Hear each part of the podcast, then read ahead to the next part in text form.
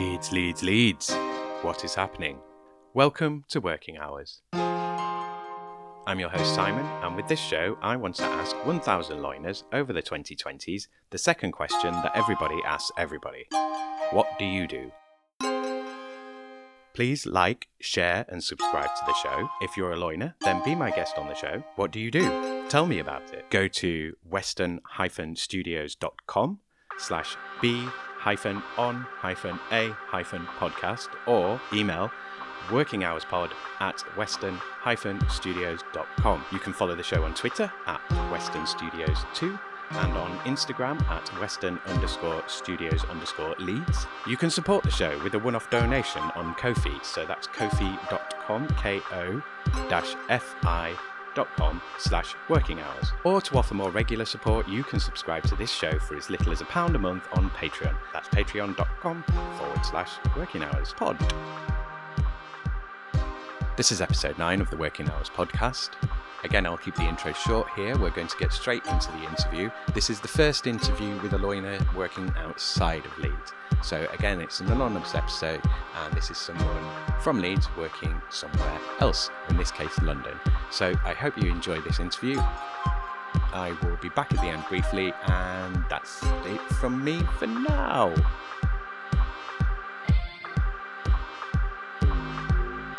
What did you want to be when you grew up?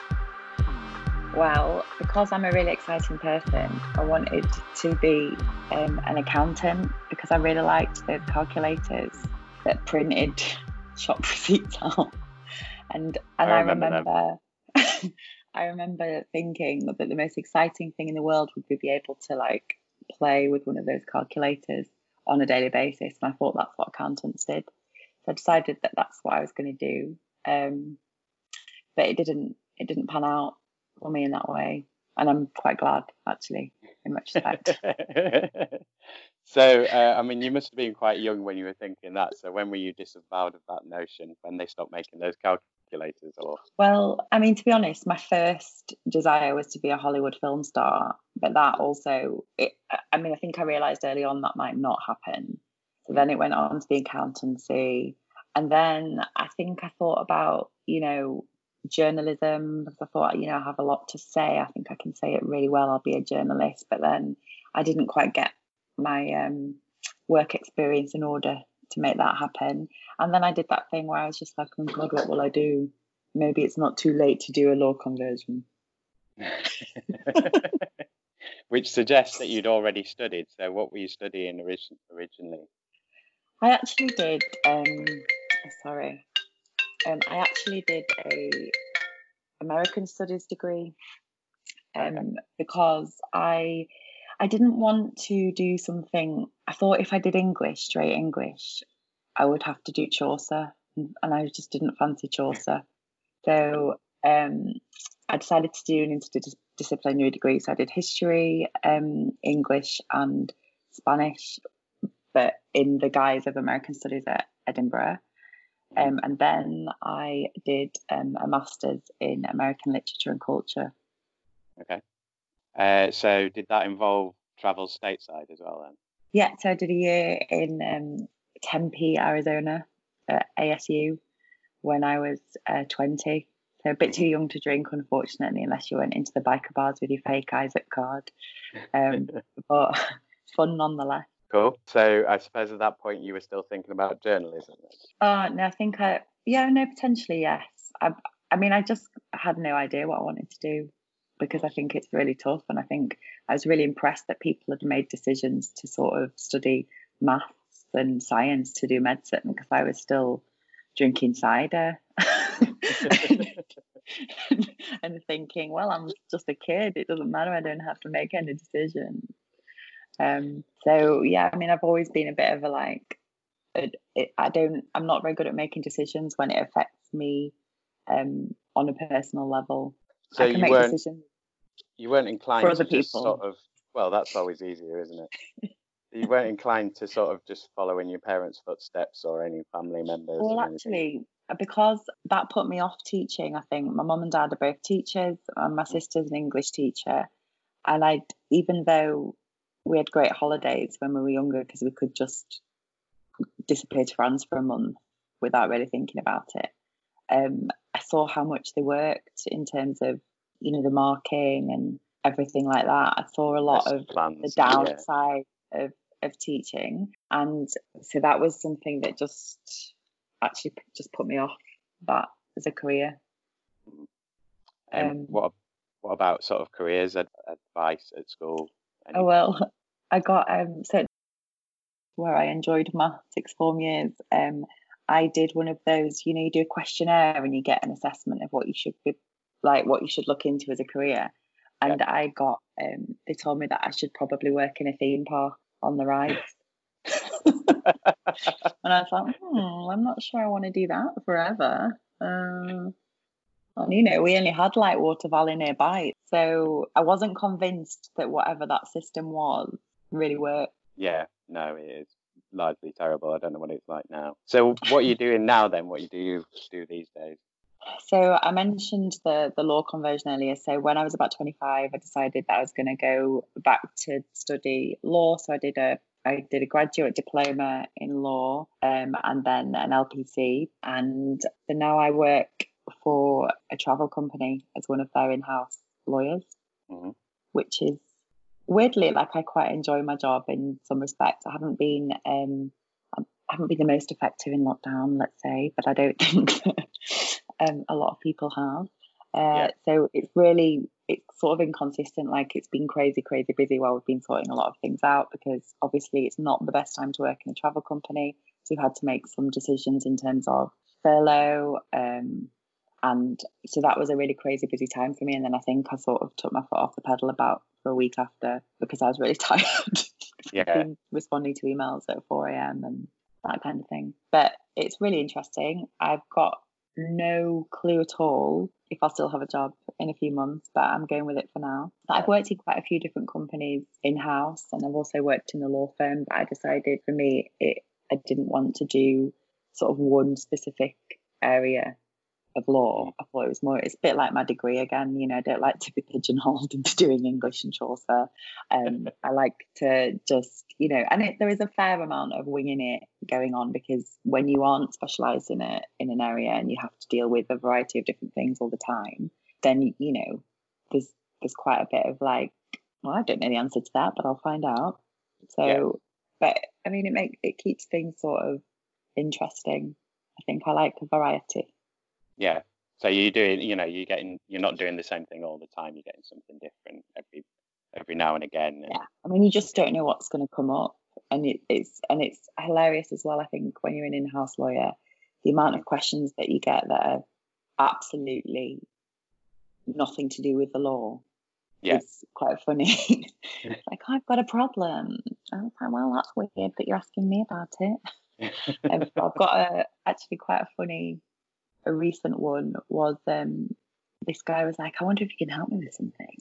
And I was like, okay, sure, yeah. What is it? And he's like, well, my parents have adopted a dog, and the person that they adopted it from now wants to reclaim the dog.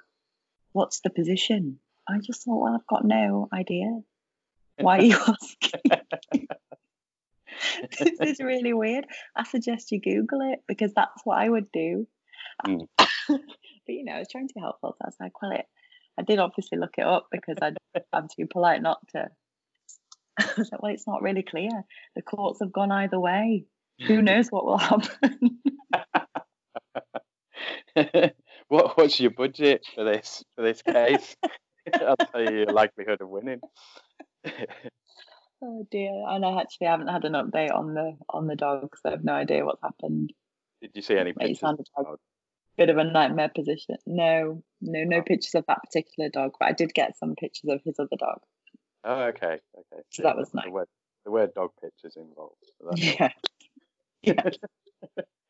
Uh, so when you did your law conversion, so like going into the legal end of things, how long did that take turn around? So sort of like you've already done study, you're doing additional study, so you've got a few years of that, and then after that, you've got to get sort of practice essentially. So how long did Yeah. that process take? So the the the diploma was sort of just like an academic year.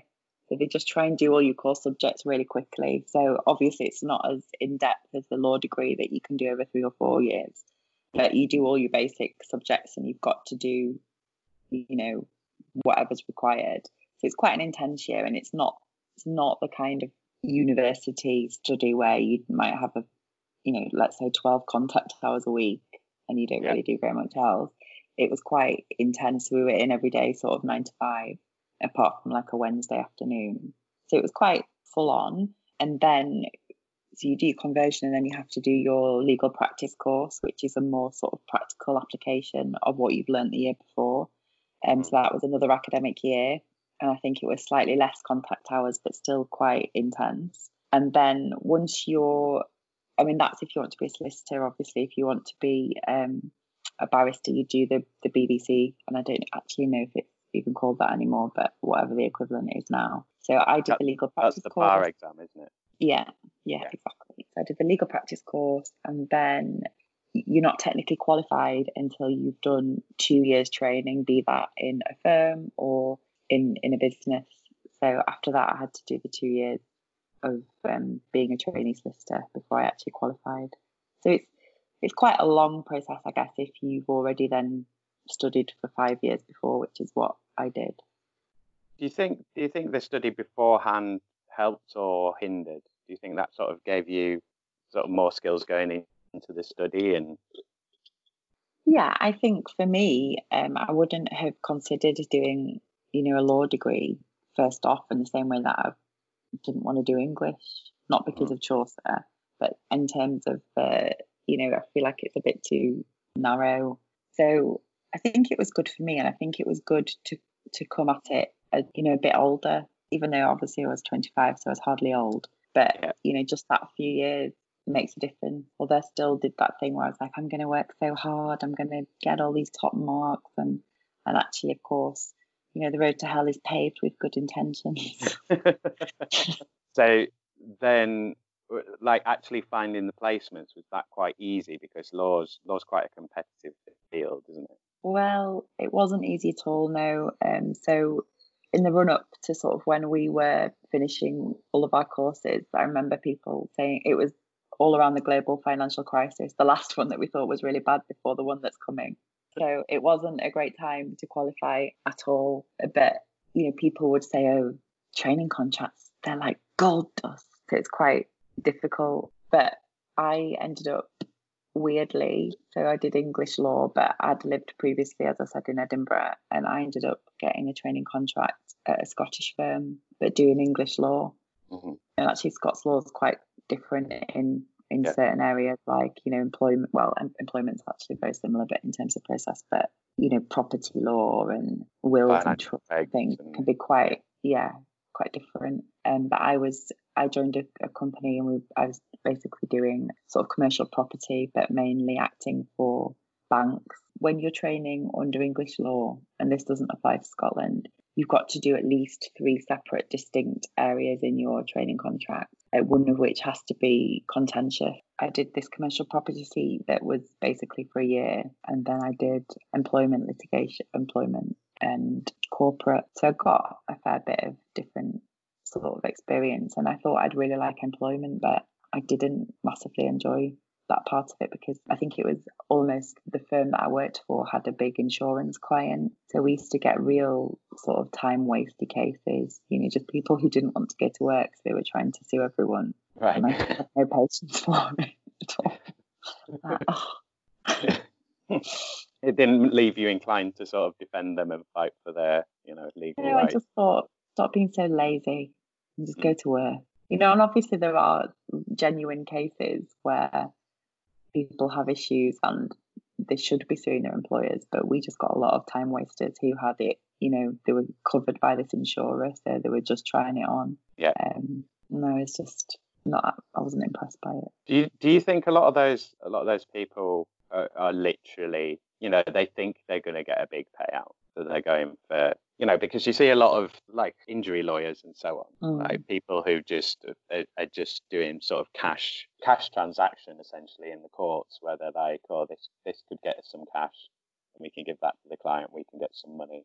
Do you think there's some of that because there is I think a lot of people view law sometimes as like another consumer product of like something you go, you go and buy it and then you get you know you get a result which would be a payout or a win.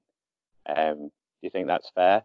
Yeah, I think I guess so. But I think what in those kinds of cases, like you'll hear occasionally of some people who get a big payout, for example, in an employment or personal injury case, and I, actually most of the time it's um, not like that at all. So, you know, if you've got a dispute with your employer, it's really unlikely that you'd ever go to tribunal because in in fact you would normally settle at an earlier stage or and for not very much money. But you just you know, it's it's quite expensive yeah. to take things further and you know, if you think about what a partner might charge in terms of an hourly rate and it's, mm. you know, I mean, in London, it's a huge amount, but let's say 300 quid, somebody to look at something for an hour, you're already losing money. And so I think, in fact, that it's very rare that you would get a big payout from an employment case, although obviously not unheard of because of mm. the reported cases. But I think people assume that going to tribunal is a good idea and it's you know, more often than not, absolutely not a good idea. Yeah, it's hassle and it's a nightmare. Um, I want to go yeah, back a bit. Probably, just... sorry, I was just going to say also probably like not a nice experience. No, because it's quite stressful. I imagine. Sorry, going back. But, well, I would imagine as well. A, a lot of people are already in a position where they're, you know, to be taking your employer to court, you've got to be quite angry with them in the first place, and vice versa, I suppose. Um, yeah. So you've already got the animosity there before you get into the court. Mm. So yeah, I suppose there's a lot of bad feeling with that, and these things tend to drag on as well, don't they? So it's just sort of prolonging the agony. Yes, absolutely. Yeah. And I think in terms of if you have got an issue like that, it's sometimes just best to sort of cut your losses and move on. Um, and, and and you can come to a, a settlement, you know, without going to tribunal and that's probably the best thing to do if you can, or at least try it. What is the gender balance in, in law these days? Is it quite mixed or? Yeah, I think historically it wasn't, but I think it is quite mixed now, and you see a lot of a lot of GCs, for example, that are female, a lot of people in quite senior positions within companies that are female. So yeah, I think it it's probably pretty even. Although I've got no idea what it actually is. If you, there's probably figures on it that you could Google quite easily, but I think it's much, much more balanced than it was probably 20 years ago, for example. So yeah, I wanted to go back a bit just to the, the lockdown and you're saying, you know, sort of answering emails at 4 a.m. So when you went into lockdown, was it just a sort of, well, I'm working from home and so I'm going to get everything done, and then you just didn't know where to kind of draw the line and have time to yourself, or was it well, no, was it lack it was of just... things do, or was it like you needed to feel busy, or? No, it was just because there was so much to do. So I work for a company. It's actually based in Asia. The headquarters are in Asia, and I look after Europe offices and the US. So we had to look at the different government schemes for various countries throughout Europe and the US. Um, and obviously, with the US, it varies state to state. So we've got a few different offices over there so there was literally just quite a lot of information to gather and mm. comprehend and work out, you know, what what can we do to cut some costs that you know minimize any job losses yeah. um, by taking advantage of the different schemes. So it was really just trying to get all of it done. And it wasn't like I wasn't working till four o'clock all, all the time. It was just a, a very intense couple of weeks while we tried to sort all of that yeah, and I suppose with the different time zones as well, you've got to be available. Yeah, exactly. So you know, I'm getting questions from Asia early in the morning, and I'm getting questions from the US later on in the evening. So it's just, but it's not. Um, I mean, people in in the company that I work for at the moment generally just pull away and are happy to do it, and there are various benefits that are pretty they're pretty nice, and they've tried to um, you know, as mentioned, it's a travel company and nobody's going anywhere. It's not a good time. So they're trying to work out how to rejig everything. Obviously, now Asia's opening up a little bit more again in certain parts, you know, like China. Um, it's more about trying to angle the domestic markets instead of international because we're all in this strange situation. And can't get on planes. Yeah. Or even if you can, there's a lot of people who don't want to now. Yeah, exactly. So I think that's going to take a long time um, to return to any semblance of normality. And, you know, that's the reality of it. So we have to see what we can do um, as a business in terms of ch- changing what we're doing Mm. to survive, I guess. And we're in a pretty good position as a business. It's just, you know, you just don't know what's going to happen. And I've had quite a lot of my friends, for example, have been furloughed or have um, lost their jobs because Yeah. businesses aren't surviving. And that's just a reality of life at the moment. And I think Yeah. you've got to be sort of quite pragmatic about it in a way, but it's still hard. It's still like, it's not nice feeling sort of anxious about whether or not you'll have a job in a few months and but Yeah. you know at the same time there's this weird global pandemic thing going on you've got to be grateful that your family are healthy or whatever. So you know it's just a very strange time. Somebody i didn't know um i hadn't heard this before but my friend i was trying to explain you know like you're fine one minute and you're just dealing with it and and then the next day you just feel this awful doom. And it's and my friend was like yes the corona coaster. Like i had not heard that. The Corona what? favorite. The corona coaster. You know like the roller coaster that is corona Corona Ah, right. Yeah, yeah. Corona. It's like, yes exactly the highs and the lows of course Well, I think I, I Um, think that's a good point. It was quite interesting as we went through the process. And I, I, I said to myself that I was going to sort of like you know journal it or document it, but um, you know didn't.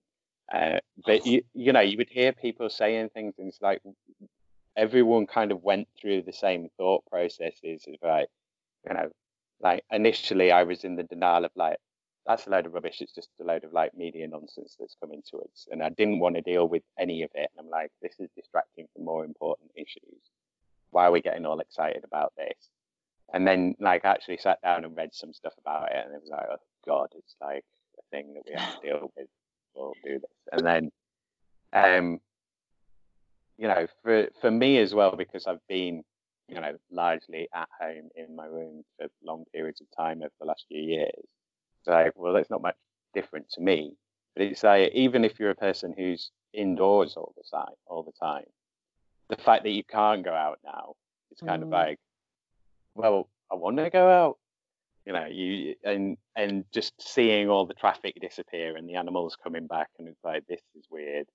So you know, like you, you get definitely a roller coaster of sort of like you're up, you're positive about it, like there'll be good outcomes for it, and then you're like, oh, this is negative, it's never going to end, and then you like you get paranoid, and then you get annoyed at someone, and um, yeah, and then the the thing is as well, you know, lots of people were saying sort of the return to normality, and I think now people are realizing that that the reality is that there is not a return to normality. It's like a new phase of something else. So, like you were saying, a lot of people, um, you know, even people that have been furloughed, their workplaces are now going. Actually, I'm not sure we can afford you now. Um, so yeah, it's well, yeah, I mean, obviously, furlough's an, an alternative to redundancy, essentially. So, you, you, if I was furloughed at the moment, I'd be quite worried about the fact that I probably won't be going back to work. Um, but that's, you know, but some companies are just doing it because it's it makes sense to do it. It's an effective cost cutting measure, and it gives them more runway. And I and I think, you know, while the government's providing it, obviously that is massively going to change after um, July. But uh, why not? Why not take advantage of things like that if it can save people's jobs or give them a bit of time where some money's coming in? And I know various companies have have decided to, you know, actually just pay sort of eighty percent of an actual salary rather than it being subject to that two thousand five hundred maximum that you know the government have offered, um, which I think is also good because people have, at the end of the day have mortgages to pay or rent to pay, um, and kids to feed, and you know commitments that they've you know signed up for without knowing that this would all happen and the world was going to turn absolutely crazy. And who knew that contagion in 2011 would actually come true. I had no idea, but I did recently watch that and could not believe that that it was a film that was then became real life. Mm, yeah, well, and it's going to happen more often as well because you had, you know, you've had the SARS, you've had MERS, you've had all these other ones, and Asia have kind of been through a few of these before, so they're a bit more. Well, even with like Zika and Ebola, and um, mm. so they're they're going to happen more often and kind of more regularly. And a lot of places have been, you know, like they've done the the emergency planning for this stuff, but then they're just like, well, we're not going to spend on that. That's not going to happen. And then it's like it happens. It's like, ah, oh. um, oops. But I mean, I yeah. think you know, I'm just really pleased that even though we've never experienced anything like this, um, really for know such a long time uh, in the UK, that our government acted, you know, in the best interests of the people at all times and continue to do so. well, yeah, that, that's uh, I mean, they always have and they always will. Mm, so I'm really pleased about that. Uh, and yeah, I mean, it's really quite frustrating that we literally saw it happen everywhere else and could have learned quite a few lessons. Um, but, you know, instead, we didn't do that. And now, you know, people all around the world are just laughing at the UK and their inability to handle anything. And I mean, I don't know if you saw that shit show yesterday that was Dominic Cummings explaining no, why his actions were fine. Um, brilliant and amazing because he's brilliant. Yeah. You know, he would have done the same thing again, and uh, it's completely fine. Well, he did. He did do the same thing again. and I just think, he's you right know, there. while the opticians are closed, if you need an eye test, go for a drive. I just, I, d- I just don't understand. Anyway, yeah, I mean, it's what it is. I spent a week in the dark with toothache. Um, exactly. You know, you like massive abscess that you probably needed to be hospitalised for. But God forbid you go outside unnecessarily, Simon. um, yeah. So yeah, it's. I mean, it's definitely been um, well, it, like you say, it's not over yet. I mean, largely a lot of the people aren't going to be going back to work, but also the realization that you know your your spend is someone else's income, and a lot of people don't think of that. It's just like you know, there's, there's this whether it's an assumption in people or it's just you know like common wisdom, but just that the customers are always there and the money's always there, and but it is ultimately about confidence like people have the trust and the confidence to spend and that you know because a lot of people will have been burnt especially in the travel industry like i know people who mm. have booked holidays and then they can't get that cash back because that business has gone under or like you know the business can't afford to pay them back or lots of varieties of that so that then affects trust of like well there's no point me spending this much money on a holiday if it's not going to be there like i can't plan yeah. that far in ahead because so when I worked for, like when I've worked in travel, you would get people who were booking sort of a year, two years in advance because they were like, you know, they have to save up for it if it's a big trip and that kind of thing. Mm. So you'll a lot of that kind of custom will go because people will be a bit more cautious about having that trust that everything will be there in two years. I think so. It's gonna it's gonna take yeah. a while to build that that confidence back in terms of the working from home, has that been quite easy? Has that given you sort of more flexibility? Well, yeah, I think it gives you you get time back in your day that you would otherwise spend, you know, on a train. Yeah. Um, so I live in southeast London and was commuting to uh, near Paddington. So it it probably should take about forty five minutes, but if it's rush hour, it, maybe it takes an hour sometimes, or um, so there's a couple of hours in the day that you sort of get back. So um, I'm getting up around the same time as I would usually, but instead of just getting in the shower and heading off to work, I'm going out for a run or um, trying to do some exercise. Uh, so it makes things like that a lot easier. And obviously, um, no, that's really it's, it's nice to be able to do that. I feel like it sort of sets you up for the day. Mm. it gives you sort of some routine that might otherwise not be there. I think that's something that I had to get into the habit of some routine um, mm. just to frame my day because I think otherwise, how do you, you know, you didn't, I wasn't expecting, I actually just moved um, the week before lockdown. so I moved house.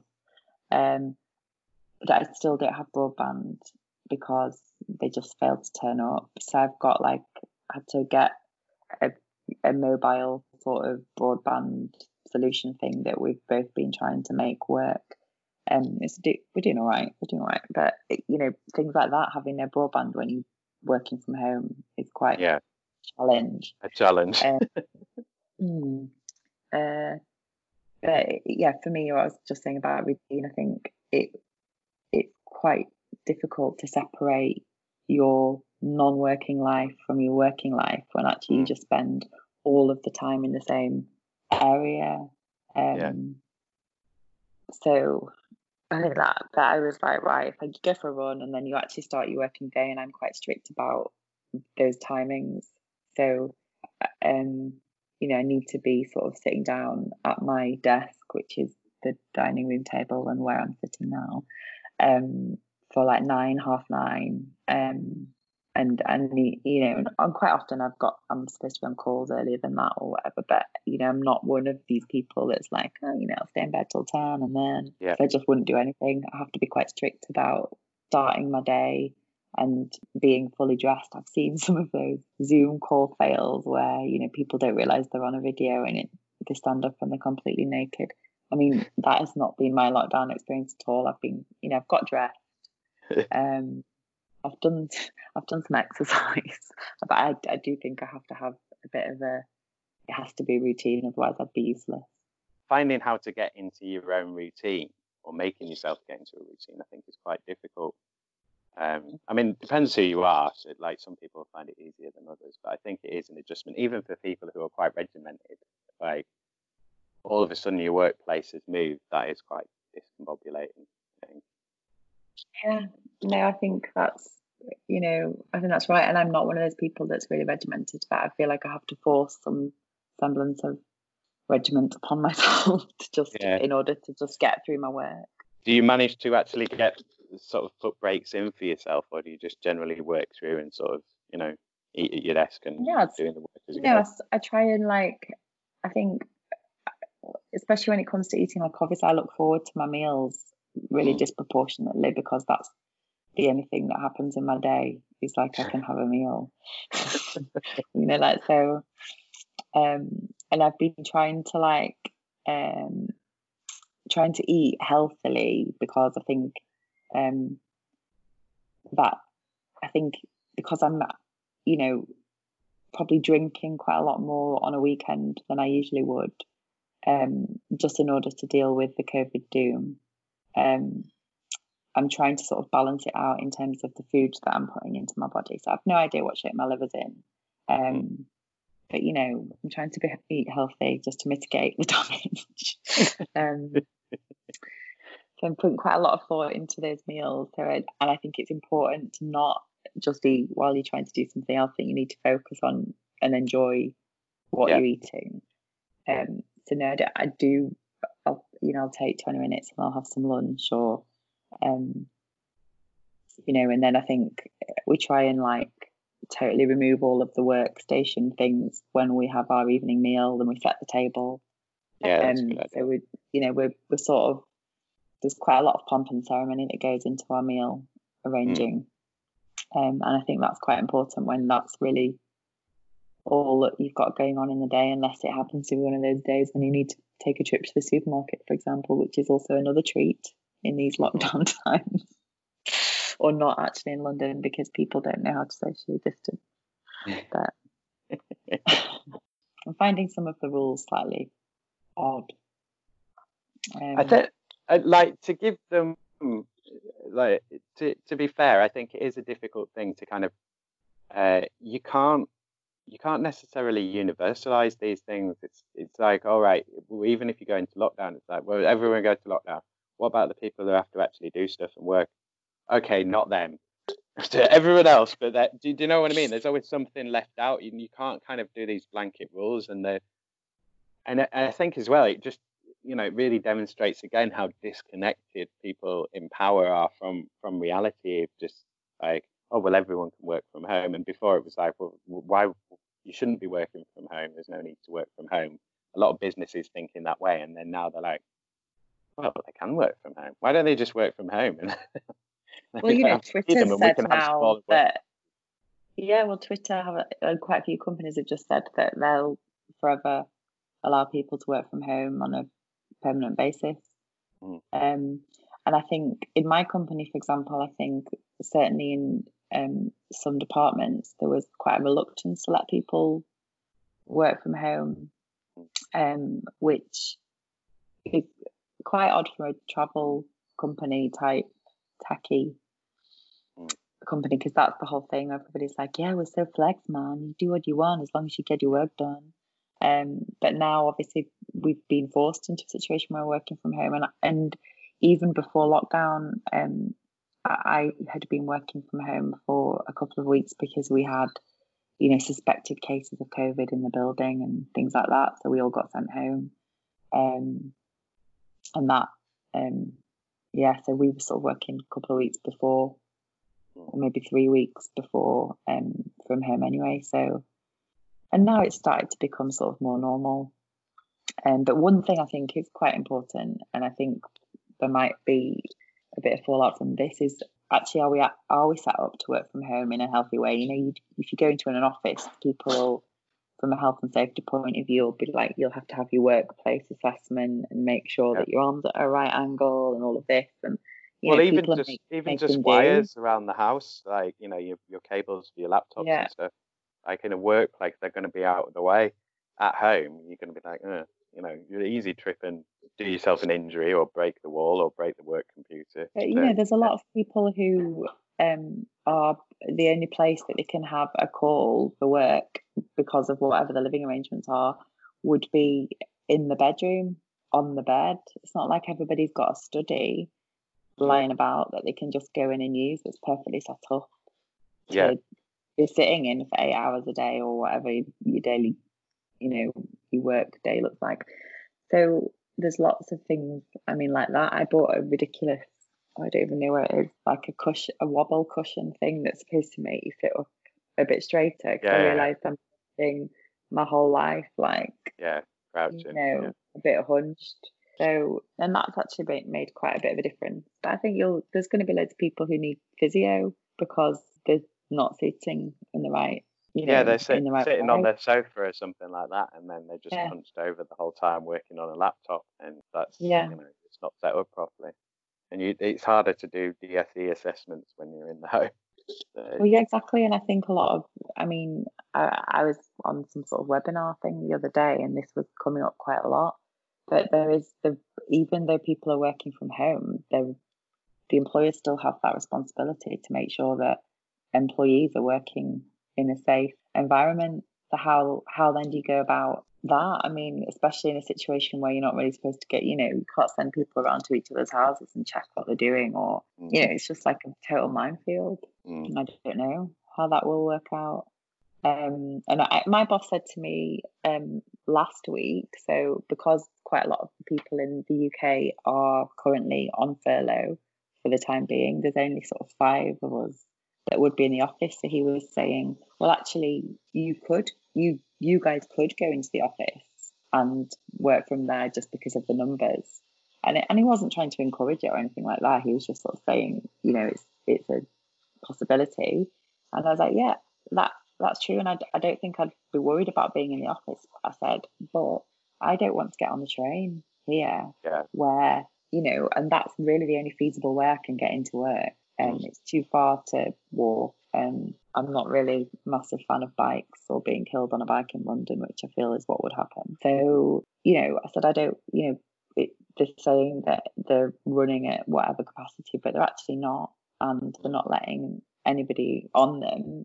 Well, they say they're not letting as many people on them, but from the pictures that I've seen, it looks like they're letting quite a few people on. Yeah, but you can always um, position an angle to make it look like there's more people in the room, can't you?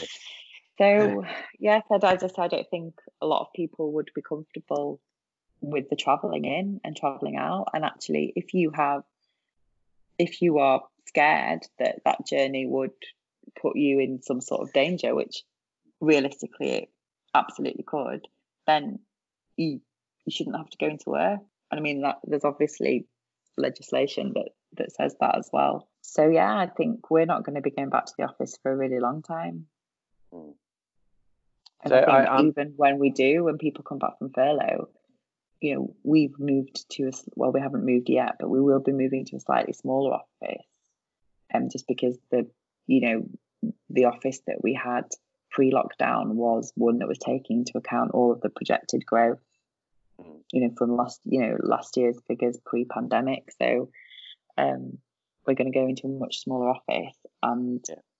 We'll have you will probably have to go on some sort of rota system where half the office come in one day and the next day the other half. You know, it'll be yeah. who knows what it'll look like. Yeah. Uh, so if if you had to, like, if this was the change and you were working from home, could you do this job? Like, could you continue on in this role, or would you feel the need to look for something else or something different, or to sort of have another career change?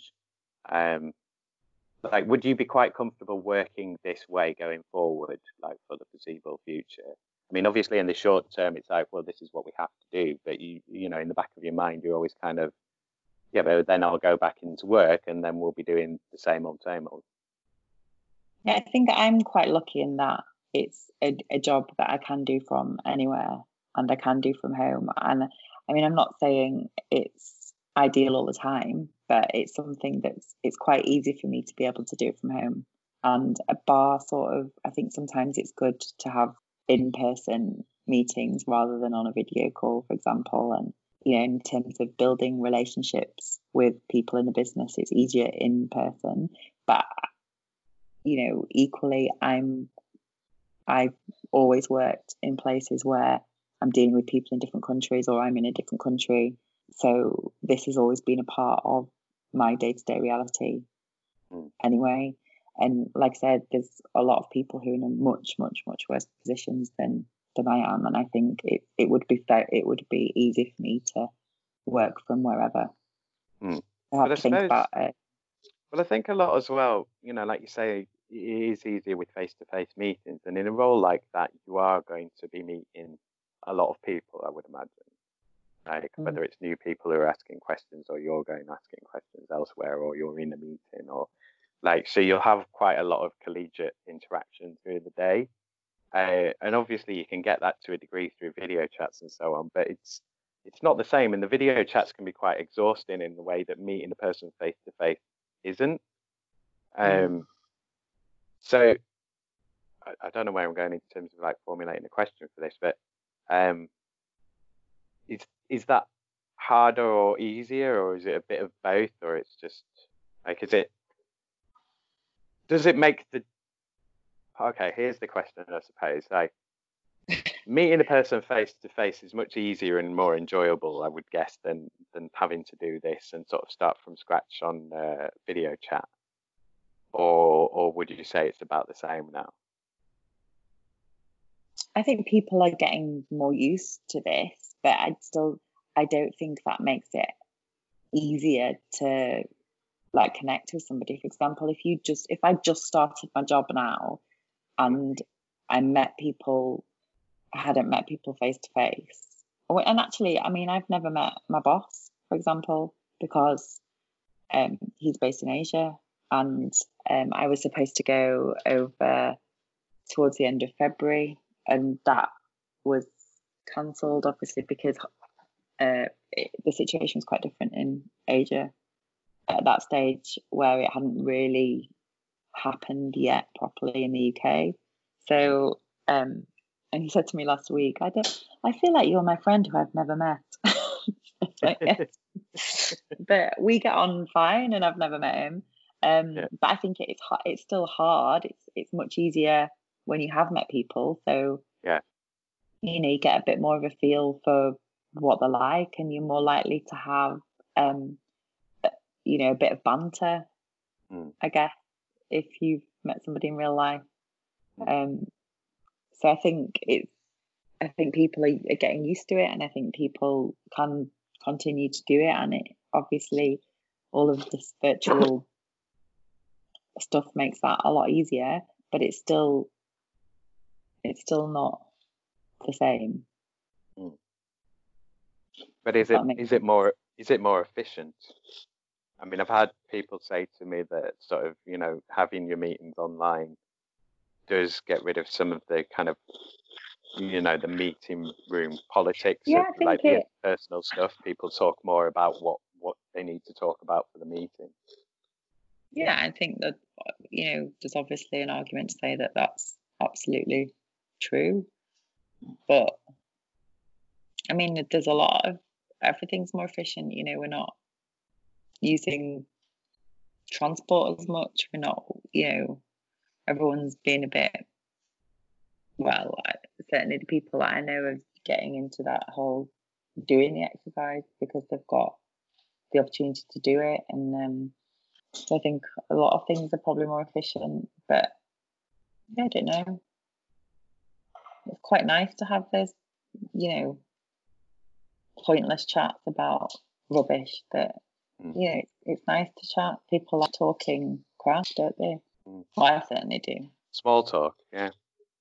That's right. Um, no, I don't mean like, how's your weekend? But, you know, it's just that's how you get to know people, isn't it? Yeah, and just bits Okay. of gossip and and then other bits of information. Sometimes work related, sometimes not. Sometimes they'll come in useful. Well, you know, like who's who's having an affair with whoever else, or Yeah. you know that kind of thing. That's the kind of thing I like to hear about. the the hot gossip, spill the tea. Um, so I'll keep it on fun topics. So I want to touch on Brexit. Um, so, Oh, my favourite. uh, so is that going to have an effect on you, or do you know if it will have an effect on you, or is it again something that is as clear as mud?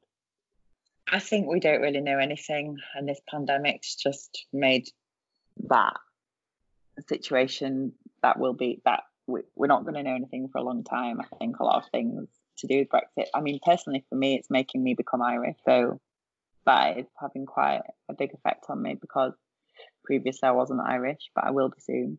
Uh, so, you know, Brexit. I, I felt really strongly about Brexit, and I had no idea it was going to happen. And I think, you know, sometimes I forget about it because of the global pandemic, but when I'm reminded of it, I feel sad inside.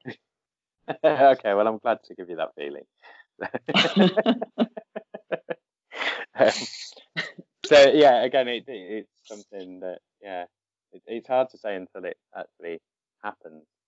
Um, so let's talk about something else. So, um, in terms of other firms that you've worked for, uh, what have been what have been the most interesting parts of the job that you've been involved in? What what are some of the frustrations? So uh, for me, um, so I've worked in a, now a couple of companies that um, are quite sort of have high growth rates. So like I've been there towards the beginning of the legal function being there, for example, and so we've had to put lots of well, there's always just quite a lot of firefighting, but it's interesting. There's quite a lot of stuff that, um, I mean, one of my old jobs, I ended up also doing like quite a lot of public affairs stuff. So I was lobbying in Brussels quite a lot, which is something that I'd never, obviously, I wouldn't have thought that that's what I would, would be doing. But um, that was really interesting, like meeting, you know, MEPs and people from the commission and um, seeing how it, you know, how it all operates and how bureaucratic it is. And, you know, there's so many stages that you've got to get through. It's like, yes, but that's got now it's with the DG comp and it'll be there for some time. And actually, you've got to wait because so and so the commissioners, but it feels very, you know, what blah, blah. It's like, okay, it's going to take five years, fine, whatever. Um, but, you know, that was something that I didn't think I'd ever have the opportunity to do. And it was really interesting. So, there's lots of things that I've been really lucky to be able to be involved in. and you know, I did. I spent a year in Singapore with um, one of my old jobs as well. Uh, Sorry. which Sorry, I got I got someone called me then, so I got. Uh, um, we'll have to go back a bit to Brussels. okay, when Uh, I don't know. I've kind of interrupted what you were saying, so I'll have to. I'll have to work around that. Was- okay. Um, yeah. So, what what were you saying before I rudely interrupted? I was just saying that I there was lots of things that I have had an opportunity to do because of my jobs that I wouldn't have necessarily thought that I would have done. So I thought that you know the time that I spent in Brussels that was really interesting. Um, and I was able to. I lived in Singapore for a year, for example, with one of my other jobs, and I, I really liked Singapore. I'm not sure I'd want to live there forever because it can be quite a strange place, but it was totally easy Asia. And, you know, everybody speaks English. It's a really good hub for traveling elsewhere. You know, you can just pop off, or you, you used to be able to just pop off for the weekend, you know, go to Thailand or Indonesia or whatever for like 50 quid. So, you know, that was, that was great. I, I loved that. And, um, in terms of like frustrations, I think everybody has frustrations in their working life, I guess. But I mean, for me, probably it was good for me to work in a firm because it made me really sure that that's what I didn't want to do. Um, and then I was able to get a job in house, and I do like I I quite like it. You know, it's not. I think I've been quite lucky in terms of the experience that I've had and, and the variety of work I've been able to do. And I hope that I can, you know, hold on to this job long enough to see us through the other end of this global pandemic or phase two or what the called mutation. coaster. Yeah. So, when you were working in Singapore, was that more of a lobbying position, or were you working in like a UK firm and just making sure they were compliant with laws at home, or how does that work? Well, that that is an interesting question, actually, Simon. Yes. Um, so when you're working in my kind of role, it you know, obviously dealing with loads of different countries, and it's almost just an argument to be had about which laws apply to what. So if I'm doing a commercial contract, for example, I I'd obviously feel more comfortable if it's going to be governed by the laws of England and Wales because that's the law in which I'm technically qualified. But quite often we'll sign something else off, and you know we've got no idea what it means there because you're not qualified in that jurisdiction. Um, but it's quite common to just accept different laws would govern a commercial contract, for example. But in my time in Singapore, I was working for the company, again another travel company, um, but I was just doing the same job that I was doing really in the UK, um, because I said the nature of our that sort of role, you're dealing with different countries all the time, and you just have an argument about what law might apply. Um, Mhm. but you, obviously, you have to, if you're operating in different jurisdictions, you have to make sure that the company that you're advising is compliant with different rules and regulations in that jurisdiction. So there's a certain amount of having to find out about what's required, you know, in terms of licenses or Mhm. or you know consumer law in terms of how, how protected should consumers be, what, you know, in terms of prices that you might be showing to people or credit card charges or, you know, and you have to, and it's impossible to be compliant everywhere with everything, but you've got to try and be as compliant as possible. And, you know, privacy is now a massive thing. Um, I mean, it has been for some time, but obviously since the GDPR came in, that's a huge concern. You know, you've got to make sure that you're, you know, those fines are massive if you get something wrong with Mm. in terms of personal data or there's a breach. Um, and that can be absolutely crippling to a company if you're talking about whatever it is, four percent of turnover or Yeah. millions. It was for, so, yeah. Yeah. Four percent of global turnover, or like eleven billion, or whichever, whichever's more. Uh, Yeah, but that's if that's well. if you get prosecuted, isn't it?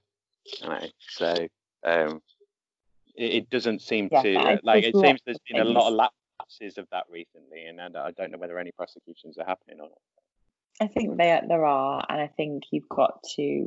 There's obviously loads of reporting obligations if there's any breach, and it just making sure things like that happen. Like recently, we had we had an issue with you know making sure that when people had unsubscribed or wanted to, you know, the right to be forgotten, that we were deleting them within the right time frames because there seemed to be a bit of a delay. So that's something we've had to look at. So I think there's no way you can be compliant with everything, but there's a, quite a lot to think about when you're dealing in a global company. Um, and that, you know, the law is the law where where people are based, where consumers are based, and you've got to try and not break it. Mm. Yeah, which isn't particularly easy, as you say.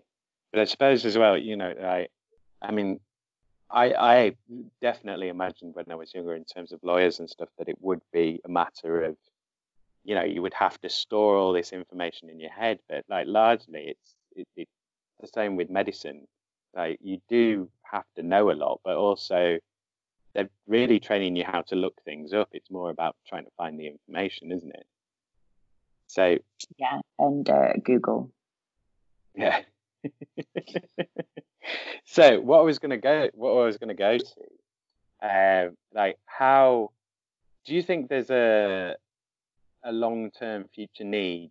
Like, do you think law is a viable kind of job role going into the future when you could essentially build an app that gives you all the relevant all the relevant info basically? Yeah, so you yeah, I don't I do actually I don't know. I think there is a there's certainly a skill I think that I've developed. It's not just about having the information. It's also making a decision based on the information that you have and the circumstances that surround whatever situation you're dealing with. So I think there is still, for now, a space for us lawyers. But having said that, I mean, I think I'm I've met a lot of lawyers in my time who I think aren't particularly good at providing advice to companies. They just know what the law is. Yeah. And I think it's a very different thing, knowing what the law is and knowing what to do with that information and how to apply it to a scenario. And so I think there's, yeah, I think there's a there's more to being a lawyer than knowing the law. Yeah, it's interpretation as well. Yeah. Yeah. So uh, yeah, it, it, of, and like risk risk assessment, I guess as well. You know, there's uh, quite a lot of that that goes on. Yeah, yeah, so the, the like kind of the calculation of of compliance. Like if you, well, I suppose in like in the terms that you're talking, if you're working in multiple jurisdictions and you want to have an across the organization sort of rule of like this is how we do things, it that's where it becomes that you know you have to make those calculations of well you can do that, but that puts you in maybe it puts you in not bang on safe territory. It puts you in sort of like more of a grey area, that kind of thing. Especially in a kind of commercial way, because I think a lot of lawyers, and I'm not one of them, but you know, so pernickety about things and sort of anal that they lose sight of the bigger picture. And I think it's really important that you have an overview of something and you remember what, for example, you know, company objectives, and sometimes it's maybe better to take a calculated risk on something, even though, you know, it's not completely 100% watertight, or maybe, you know, you're going to agree to some sort of liability under a contract because the, the commercial benefits outweigh the risk. That's it from me for this episode. I hope you enjoyed it. Like, share, subscribe, all the good stuff. Listen to the back episodes. There will be a new episode in two weeks. Just a couple more to go before the end of the year and the end of volume one. We will be back next year with volume two, of course, and that hopefully will be a much expanded offering. So I'm hoping to get more more episodes out per week. Uh, not not per week, per month, and just more episodes overall from the year. Obviously, this year with the global gap year that we've all been in, has been quite difficult. So, yes, that's it from me. I'll see you in two weeks. Bye.